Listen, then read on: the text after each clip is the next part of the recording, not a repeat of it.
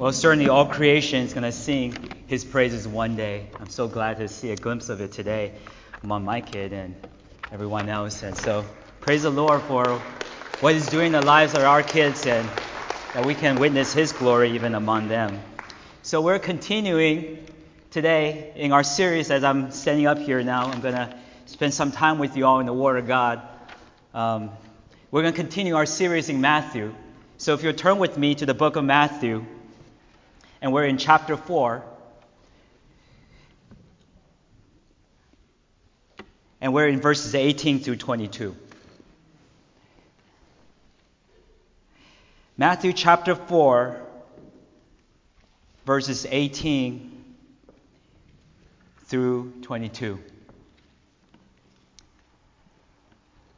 If you'll read with me, and we can see a, a glimpse of Jesus even here in this passage. Verse 18. While walking by the Sea of Galilee, he saw two brothers, Simon, who is called Peter, and Andrew, his brother, casting a net into the sea, for they were fishermen. He said to them, Follow me, and I will make you fishers of men.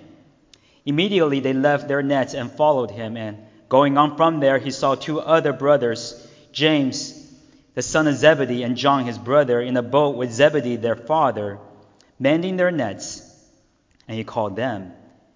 Immediately they left the boat and their father and followed him. Let's bow in the word of prayer. Father, we praise you, we thank you, Lord, for this worship service, for singing songs and and being able to hear children sing praises to you, Lord, we know, Lord, this is not just something that we do as a ritual, but rather it is an act of worship that is coming from each one of our hearts.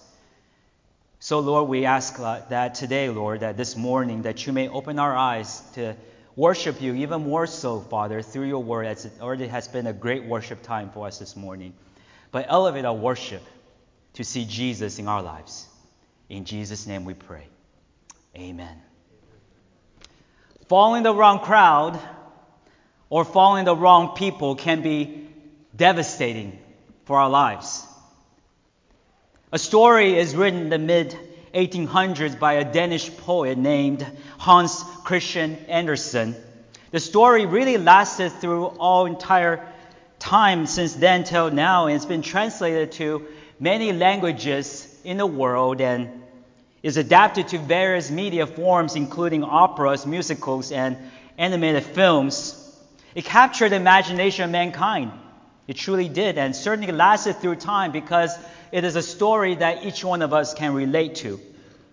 Today, it is mainly used as a kid's story, as a story called, that you might be surprised, called The Ugly Duckling. The Ugly Duckling born among ducks, was actually not a duck, but a swan. And being born with other ducks, he always thought that he was an ugly duck because his feather looked different. His feather looked white as opposed to yellow as other ducks were, and his beak looked different. It was longer as, as opposed to what other ducks were having, and he also makes a different sound. He makes a honking sound as opposed to a quacking sound. However, growing up among other ducks, he also always thought that he was the ugly duck because he did not look like any of the ducks that he was growing up with.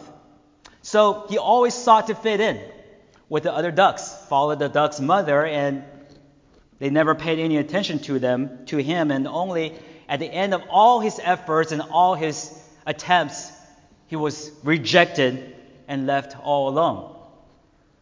So throughout this entire time, and there's a longer version of the story, he spent much miserable time in his life seeking to fit in with various other groups, other birds, other animals, until he came across a group of swans. And he was miserable up to this point until he come across swans and found out that he was actually a swan himself. All this time he should have been following swans instead of living a miserable life following other birds or other animals. Now, this story lasted through time because it really is something that we can all relate to in our human experience. We all have experienced at times in our lives where we indeed follow the wrong crowd or pursue the wrong goals in our lives and definitely felt miserable in the whole process. So, how does it start? At first, we see another person or a group of people and they live a certain lifestyle and we're jealous of them. We feel like we want to have that also for our lives. So we pursue that for ourselves. And in the pursuit, and because we love it so much, we want it so much, we compromise our morals, we compromise our beliefs, we sell our values, we sell our soul, and so we say we sin against God, we sin against things that we know it is wrong, and in order so that we may have that life which we desire to have. However, even after violating our own conscience and living with the pain of having violated our own conscience, for many of us, we still did not achieve that goal. And the pain truly hits our hearts when we have given our best shot, we spend everything we have, and we still find ourselves not fitting in the crowd which we desire to fit in with, and we're still not accepted by those people we try hard to be accepted by. In our life, and that's, at that time, we become truly depressed and we despair over life. Not only at that time do we just simply suffer in our depression, in our despair, we individually must still face the God of the universe who's calling us to give an accountability over our lives. Our God, who is holy, who is just, who absolutely cannot tolerate sin in his presence, is going to look at us.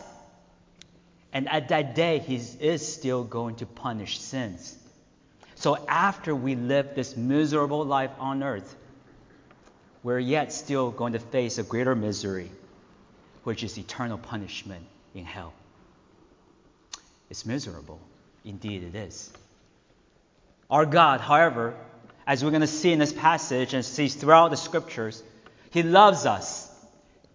He cares for us, desires not to punish us, but to call us back unto Himself so that we may live the life that which He designed for us to live. God actually designed for each one of us to live a different life than the life which we sought to live after in this world. God actually called for each one of us to live a life of following not any other ideologies, not any other kinds of people, but to follow Him and Him alone. So what He did is that He sent His Son Jesus Christ to earth to live a life, to live that perfect life, only in the end to die on the cross for our sins. But he's doing so because he desired to restore each one of us back to himself. So he died on the cross to pay for the penalty of our sins. And after he paid for the penalty, and as he paid for the penalty of our sins, he's giving his perfect life, his perfect righteousness to us, so that we may have his righteousness. So that in the end of our life, God now sees us or even now as we have accepted Jesus, God now sees us as perfect as Jesus is. And He resurrected from the dead so that we may also resurrect as He resurrected and live eternally with Him. That's the beauty of the gospel. That is how Jesus Christ restores us back to God. It's also through this that we're going to be restored back to the purpose which we are created for the purpose to follow Him and to live for Him. So in this passage, we're going to see this truth in display. We're going to see that God is calling for each one of us to follow Him with our lives. And we're going to see this here in Matthew chapter 4, verse 18 through 22. Now, we've all done this. We've all lived our lives for our own goals, our own pursuits, our own ambitions. In the end, and many of us have experienced it, is that we felt miserable at the end. We did, and we do feel miserable because we're not achieving our goals and we sold our soul, we sold our values, and we're still not there. And yet we're still going to face that eternal judgment of God in that eternity, and we know that judgment is coming. However, today, we can do something different. We can follow the one, Jesus Christ, who can determine our lives and direction of our lives. We can follow him. We can choose to follow him. As we follow him, in the way which we're living, God is going to determine for us which direction we're going to go and what decision that we're going to make. And as we are making those decisions, God actually tremendously blesses us with peace, with joy, because now we know that we're living right. We're living right for the Lord. We're blessed with eternal peace, eternal joy. Even in the times that are hard and difficult, we know that God is going to care and take care of and us because we're living for Him. God is calling each one of us to believe unto Him and to follow Him with our lives, as we're going to see here in this passage. And the first thing that He calls us to do here, what we're going to see in this passage is this. In following Him, God is calling us to surrender everything to follow Him. God is calling us to surrender everything to follow Him. Let's read again from this passage in verse 18 through 22. Verse 18 While walking by the Sea of Galilee, he saw two brothers, Simon, who is called Peter, and Andrew, his brother, casting a net into the sea, for they were fishermen.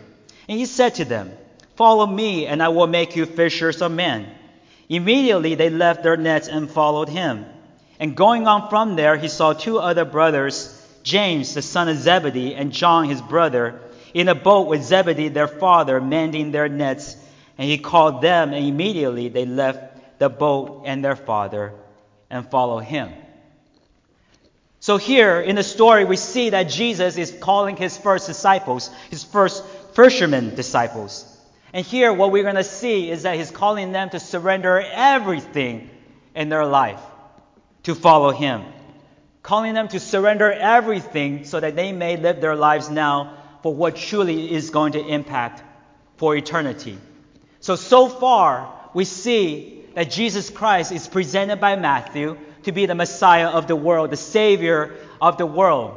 As Savior of the world, He's calling men, He's calling women to follow Him, to repent of their sins, to begin to live their lives, surrender everything, and following Him. So here we see that Jesus is calling His first disciples. He's calling Andrew, James, John, and Peter. And first, He spotted two men here in verse 18. First, He sees Simon, who is called Peter, and he sees later, or and also Andrew, and sees later in verse 21, two other men, John and James. They're both washing their nets or casting their nets here by the shore. He's calling these four men to follow himself. So here we're reading about Andrew, Peter, James, and John really for the first time, are we not? Here in the book of Matthew. And we might think that Jesus is also meeting them for the first time. That Jesus met this person randomly on the Sea of Galilee, and he's working up such amazing charm that he can go up to complete strangers and say, Hey, you, follow me. And they're just going to drop everything and follow him. That Jesus is this type of God, and he certainly is if he wanted to. However, the scripture actually calls us or tells us that Jesus met these people or these four men at a prior time even before this. Because before this, Jesus met them and actually was telling them to follow him and surrender everything for him. Prior to this, prior to this, what he did was this. Andrew, James, Andrew and John, they were following another person named, if you know, John the Baptist. John the Baptist. Andrew and John were following another man named John the Baptist. Now, John the Baptist was tasked with this one important task. And what was it? To tell people about Jesus, right? To introduce to the world who Jesus was. So John the Baptist did this. He baptized Jesus. The Holy Spirit fell upon Jesus. God the Father said to Jesus, or everybody in the crowd, saying, This is my son in whom I am well pleased. Now, one day as Jesus was walking on the road next to John the Baptist, John the Baptist was baptizing, and he saw Jesus. He said to everybody who was around him, that, look, look at this man. Behold, the Lamb of God. So he's telling all his disciples, at that time, his disciples included Andrew and John. So by telling his disciples that this is the Lamb of God, he's indeed telling his disciples, hey, follow him. Don't follow me anymore. Follow this guy. This guy is the Lamb of God. So what did Andrew and John do in that chapter, in John chapter 1, verse I think 36? They literally followed him. Right? They were walking right behind him if you read that chapter. And Jesus actually was like, Hey, what are you guys doing? Like he turned around and looked at them and said, What are you guys looking for? And Andrew and John said, Rabbi, tell us where you're going. And what did Jesus say? Famous words. Come and see. Come and see. Come and follow. Come and see. So at that point, Andrew went to get Peter, and Peter, James, or Peter, John, and Andrew, and along with two other disciples, Philip, or two other men who followed Jesus, Philip and Nathaniel, they formed this group, started following Jesus, and Jesus began to disciple them. In that year, in that time in Judea, when these men met Jesus for the first time, telling them that they should surrender everything to follow him. However, they did not yet surrender everything yet. Because as Jesus was ministering in Judea, even though these men were with him, at times they were mostly still working as fishermen in Galilee region, which is not in Judea. As we read here, they're still ministering or still fishing in Galilee. So what happened with these men was that they most likely came down, I don't know, maybe during times they took PTO off their work, came down and served with Jesus, do some kind of ministry in Galilee but they did not yet surrender the fishing business yet, or surrender their profession yet. So they're fishing here, as we see here in this passage, and God was working in their hearts throughout this entire time, bringing them closer and closer and closer to Jesus. They're beginning to have their eyes being opened as they're serving with Jesus, like, hey, this kingdom work that Jesus is doing, that is far more important than the work which I'm doing. So I'm going to give up some of my time at work and come and minister alongside with Jesus to pursue that which is more important. So now, a year later, as Jesus finished out his ministry in Galilee, his com- or finished out his ministry in Judea, he's coming back to Galilee and start ministering here, and he met these four men again along the Sea of Galilee. He's presenting them a call, a greater call, a call to surrender everything to follow him. It's calling them to surrender everything. And so we read here in verse 19 through 22 as he called Andrew and Peter, they dropped their nets and followed him. You see, after the year of following with Jesus, they realized something. They knew that kingdom work was more important. So they're going to follow Jesus wherever Jesus calls them to go momentarily. Because what we're going to see is that this is not the last time that Jesus calls them. There's another time that Jesus is going to call them in Luke chapter 5, verse 1 through 11. That's the third time that Jesus calls them. And again, Jesus calls them to surrender everything to follow him. In that recording, Jesus actually was preaching to the crowd. He was preaching to the crowd, and he saw there were fishermen fishing along the Sea of Galilee. So he talked to Simon Peter. Hey, can I use your boat? Can I use your boat? Simon, yeah, sure. Come. And so Jesus sat on the boat and preached to the crowd who was on the shore. And after he preached to the crowd, he told Simon Peter, Hey, drop down your nets. Drop down your nets along here, where the boat is, for a catch. Simon Peter said to Jesus, remember that story, said, Rabbi or Master, we, we worked all night. We worked all night. There was no fish. Trust me, there's no fish. But Jesus, you know, like had that conversation. Okay, fine. At your command, I'm gonna drop it down, just you know, just for a catch. So they dropped it down, and what happened? A net full of fish came and reeled up and themselves had to get another boat to help them. At that time, Peter, this is the third time, the third time that Jesus calls Peter. What did Peter say? He bowed down before Jesus and said, Depart from me, for I am a sinful man, O Lord. See, only you, if you understand the process of God's calling Peter's life, you're going to understand why did Jesus say this? Why did Jesus saw fish and all of a sudden cry to Jesus, Depart from me, for I'm a sinful man. It is because, for this reason alone, that Jesus called him three times already. He was scared, scared out his life to follow Jesus. If you know Peter, he always go back to fishing if he didn't know what to do. That's what he did. He goes back fishing. But this time he knew what Jesus was saying.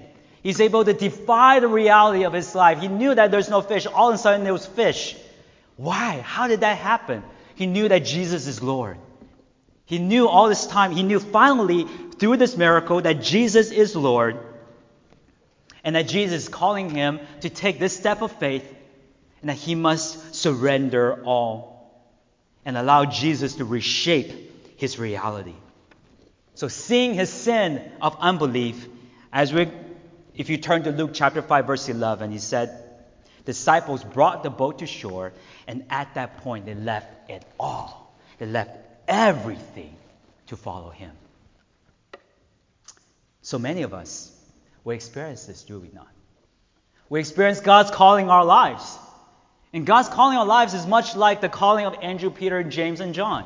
Now, Many of us might think, you know, God, when God calls us, He calls us with a dramatic conversion experience. He calls us as if He appears to us on the Damascus road and just shines that bright light to our lives, and we know that God's calling us to that certain life. However, for most of us and for many of us, what we experience is that calling that Andrew, James, and John and Peter experience is that calling of a gradual change, a calling of a gradual movement toward God. I think of the call God to my own life as that gradual call, a gradual movement toward God. See, my life or my family, we were, I was not born in America. I was born in Taiwan, where many people, most people did not believe in God, and my mom was the only person in our family that believed in God, believed in Jesus. So my family and I, we didn't go to church. We didn't know there's no church around us, and my mom, however, she shared the gospel with me as a kid. And the way that she did it for me is very interesting, is that she bought this comic book. I don't know if she still remembers. A comic book that is of Jesus, the story of Jesus, has the gospel and everything that Jesus said. And as a kid, an Asian kid, I would read a lot of comic books. A lot. And so she knew that captured my attention. I was reading this comic book. And but what that did for my heart is it brought me to Jesus. It was that gradual call, that gradual change in my life. It brought me to Jesus. I started to be interested about Jesus. I started to say, you know what? I'm not going to follow Buddhism. I'm going to follow ancestral worship. I'm going to follow Jesus. Jesus is the true God. However, I knew that I wasn't saved because I was still living a life of rebellion against God. I was middle school times and like that. I was getting the fights and I was cussing out people and didn't, you know, I was, I wasn't in, regenerate in my own heart. But at that time, I was going to church because we came to America. I started going to church, and church to me was the boringest thing ever. As a kid, I was 10 years old. It's like, man, I don't want to go to church. Listen to a preacher. I was just trying to find a comfortable place along the pews, and it's in the Bay Area, so it's kind of cold. I wear my jacket, just kind of cuddle in and try to fall asleep. That's what I did at church, just fall asleep. And I was just trying to get out of church because I was thinking I was tagging along with my mom and she's like, let's go home, let's go home. Why do I want to go home? I could play video games. I can play video games at home.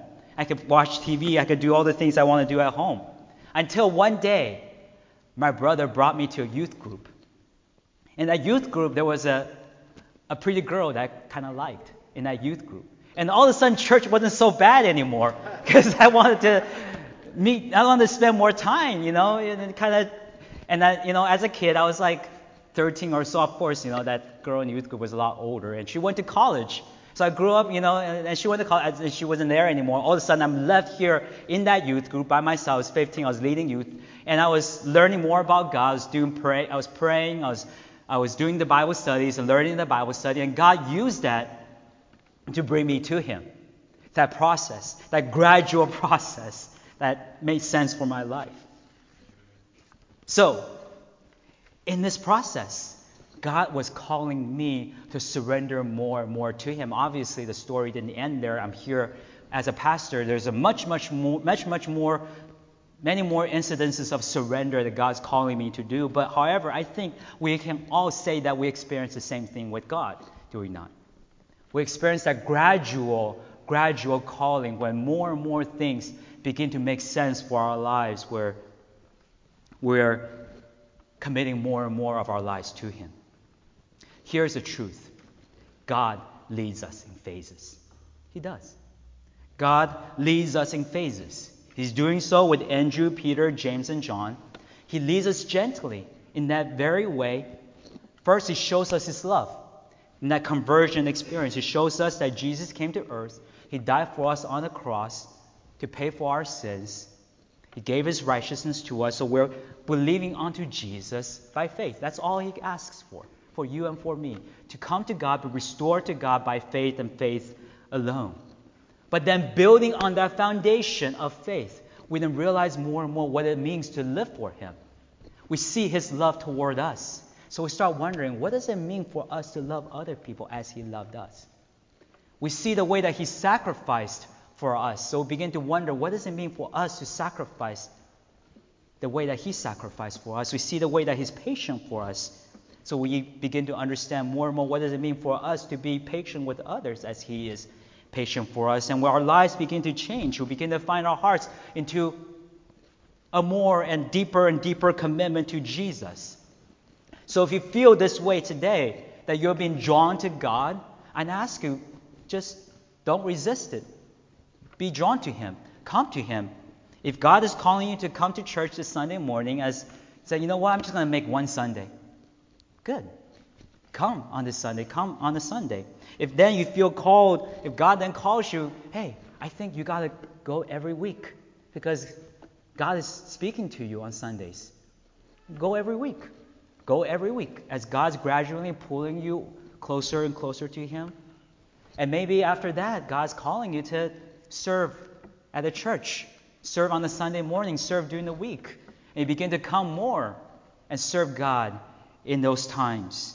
And maybe one day God's going to call you, and the way He called me, to give up your profession and to serve God full time. Don't resist it. Follow Him.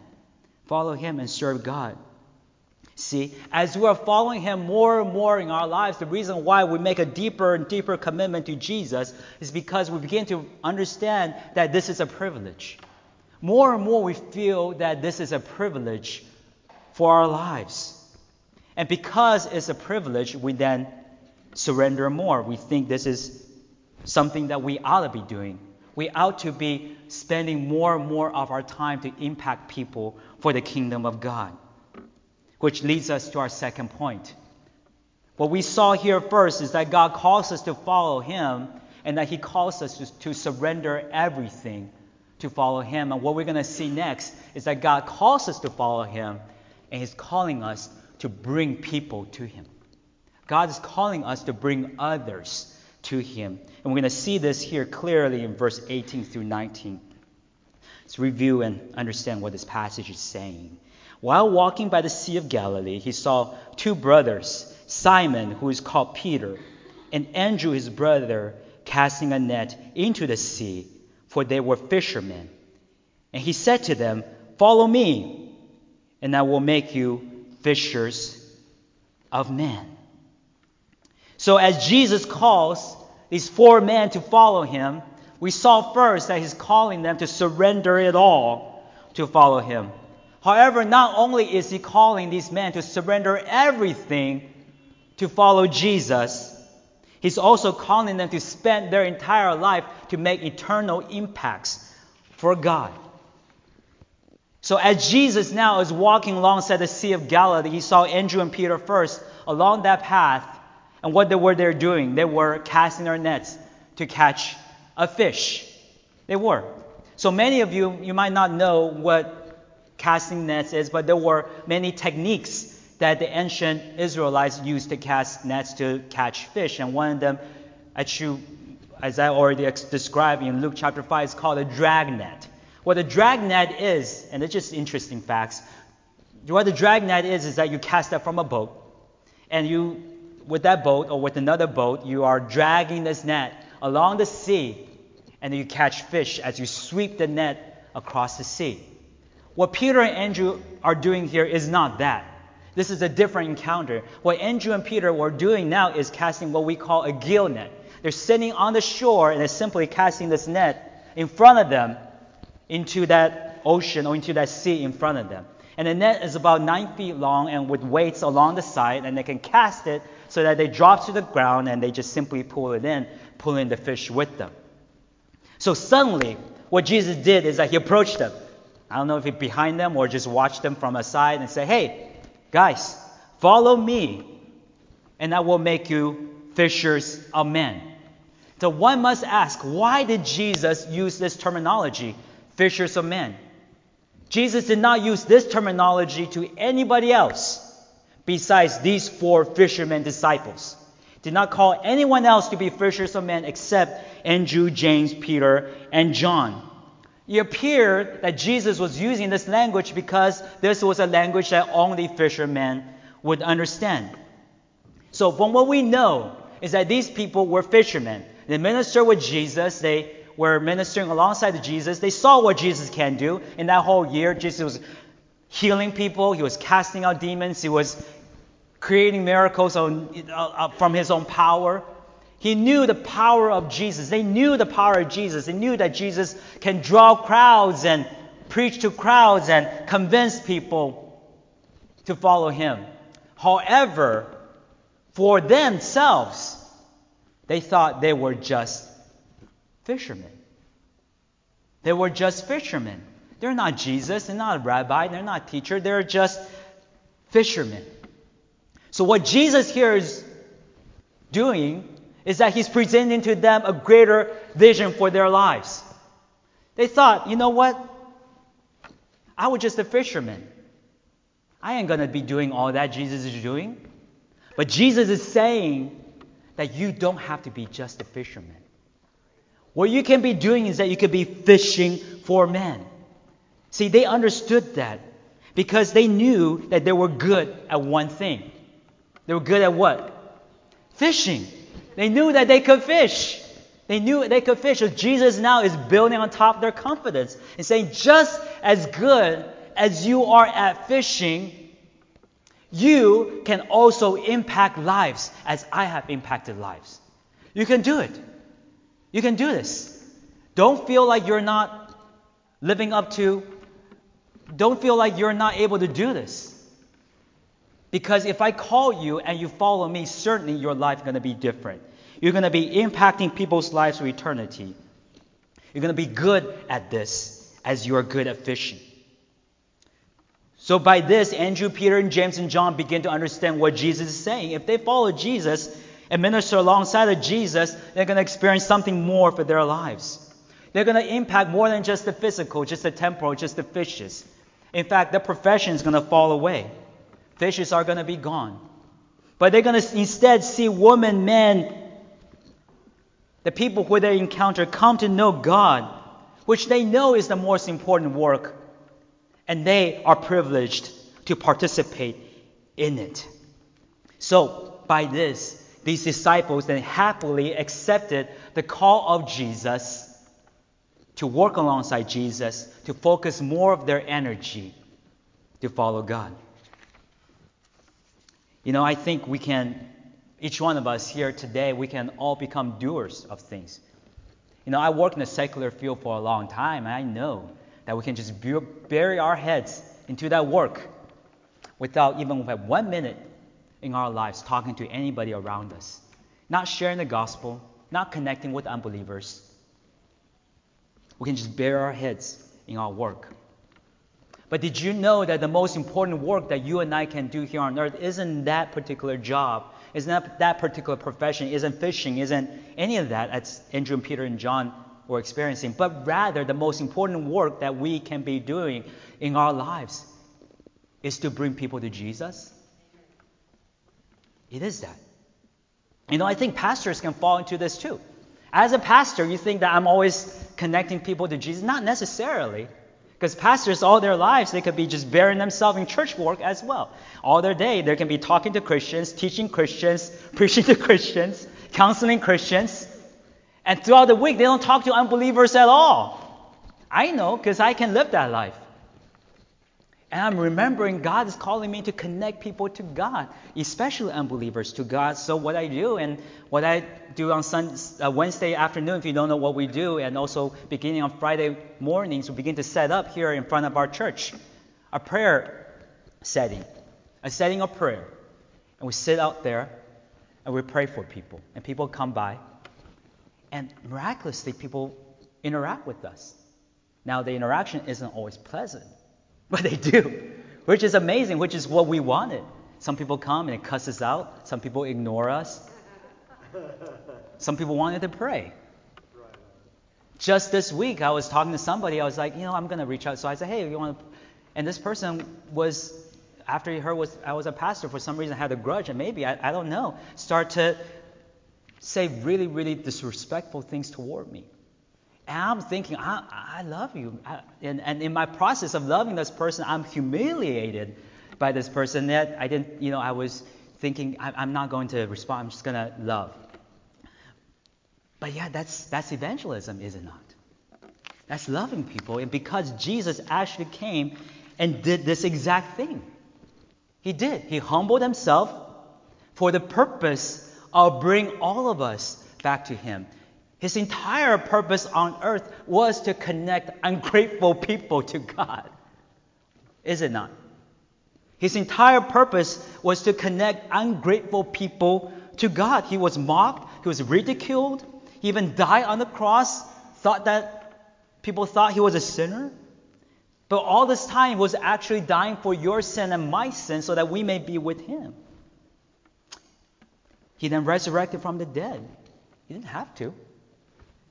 He didn't have to die in the first place. But you know why he resurrected? To show us that you and I, we can also resurrect. To give us that power. That's what he did it for. He's lived this life for this purpose to connect us to God. And he did it all for us. So today, today, as we follow Jesus, we also work toward that purpose to bring others to know our Lord and Savior. Whether we're working in a secular field or whether we're doing ministry, our final purpose is to bring people to know Jesus. That is our final purpose. You know, I think for us Christians, the way we bring people to Jesus, we must first tell people about Jesus, right? People aren't going to believe in Jesus by watching your life. I mean, you could be a really good behaving Buddhist, but people are only going to know about Jesus when you tell them about Jesus, right? You must share with them the gospel. You must share with them the story of Jesus, the fact that he came and he died for our sins and that he gave his righteousness to us and that he resurrected on the third day and one day is going to bring us all to himself and to live eternally with him. We must tell people that story. That is the gospel story by which people must believe in order to be saved. At the same time, I think evangelism, telling people about Jesus and that gospel presentation, takes a lot of time or t- takes a lot of patience and takes a lot of looking for the right opportunities. You know, one of the reasons I believe that Jesus picked fishermen to be his first disciples is because fishermen are extremely patient. Are they not? They have to be for their job.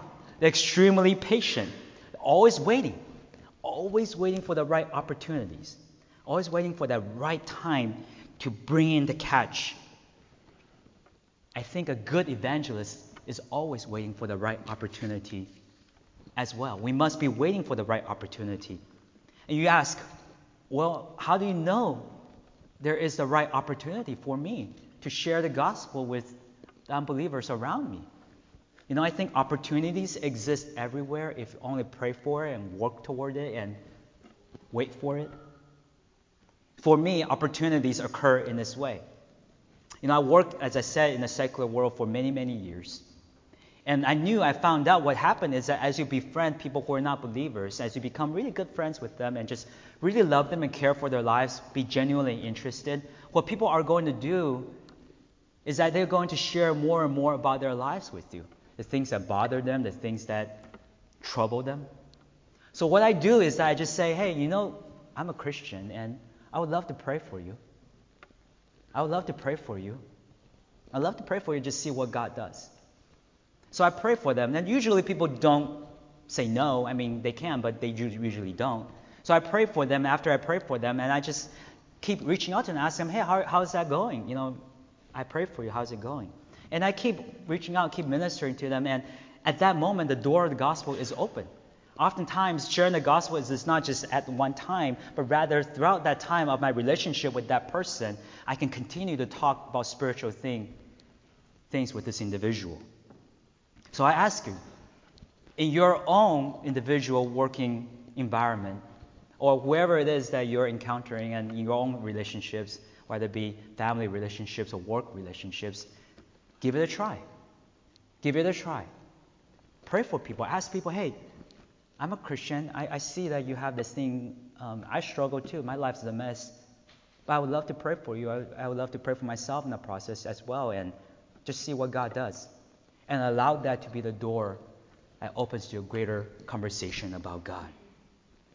You say, hey, I still, I mean, sounds good. I don't really know how to do it. I, I would love to kind of follow along and see how people do this. Well, come out. We as a church, we do this all the time in the front porch on Wednesday afternoons and, and, and, and Friday mornings. We set up in front of our church and we pray for people. If you'd like to learn how to do this, come out and do it together. We can see how these times of praying for people turn into times of sharing the gospel and bringing people to Jesus. And know that as we do this with people, we're just simply waiting for God to bring the right person. See, we can't save anybody, but certainly God can. So we're waiting in the process as we are as we are sharing the gospel with people. And certainly Jesus himself waited too, did he not? He waited for Andrew, James, and John and Peter for almost a year and a half before they became his full time disciples. So I ask you, come out and allow us as a church to shine brightly as a light for the surrounding communities for Christ. And whoever God brings to him is who God brings to him in his own timing. God calls us as a church, even us outside of our church, to follow him in following Him, God is calling us to surrender our lives to follow Him, and not only so, God is calling us to bring people to Him. Evangelism, telling people about Jesus, does become messy at times. The reason why is because we are entering into people's lives to tell them about Jesus. And people's lives are messy.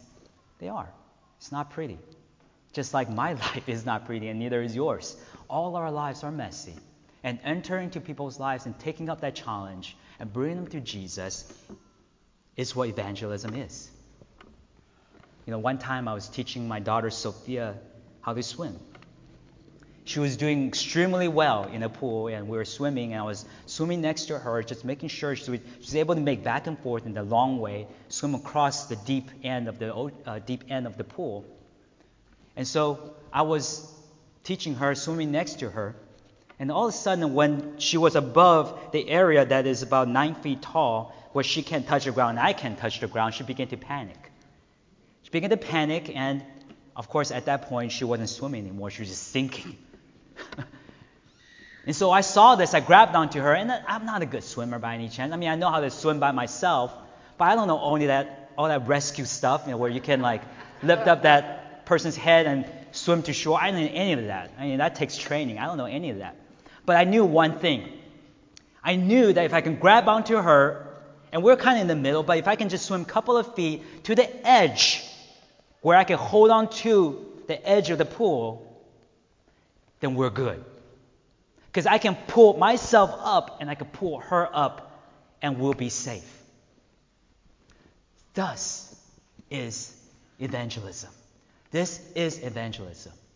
You see, when we enter into people's lives, we're in that pool with them. And it's, it's hard because people's lives are messy, just like our lives are messy, and we're helping them figure it out. Because the only effective evangelism is when we build relationship with people and start to adopt their problems into our lives. We must. We must care about them. We must adopt them into our hearts and our minds, into our schedule, and begin to care about them in such a way that it matters to us. But while we're there with them in that pool, it feels risky, it feels dangerous. But we're just not with them. We're also with one hand holding on to that immov- immovable person, Jesus Christ. You see, with one hand holding on to our friend who's not a believer, one hand holding on to Jesus and pulling them toward Jesus, That's what we're doing in evangelism. We're leading them to see that that solid rock, that solid foundation which we're trusting our lives on, they can also trust their lives with. And once they learn that, they also become followers of Jesus. See, God gives us the privilege to bring many to Jesus and promises that we shall all be fishermen, fishers of men, if we do this for Him. He gives us the privilege to show the world about Himself. As we do so, risking everything which we have in this world, surrendering it all to bring people to Jesus, we surely are going to see many fruits for Christ. And it is those fruits for Christ that we're going to be celebrating forever and ever when we see Jesus again in eternity. Let's pray. Our Father, we, we thank you for your calling. We thank you for your love, and we thank you for connecting us to yourself in that first place. We know, Lord, that our work here on earth, the most important work which we can do is to connect others to you. So I pray, Father, now, even as your Spirit is speaking to us, that we can begin to think about people in our own lives now. That you've been saying to us, hey, I want you to go and share the gospel with this person. I want you to go and introduce myself to that person. That we would go. Even today, we'll probably give this person a call or go visit this person and tell this person about Jesus. And I pray, Father, the Spirit of God is indeed working alongside each one of us. That this person who we share the gospel with indeed experience true conversion, a true knowing of Jesus. And that they too also see Jesus Christ as a solid foundation for their lives. We thank you for your love for us. We thank you for Jesus. In Jesus' name we pray. Amen.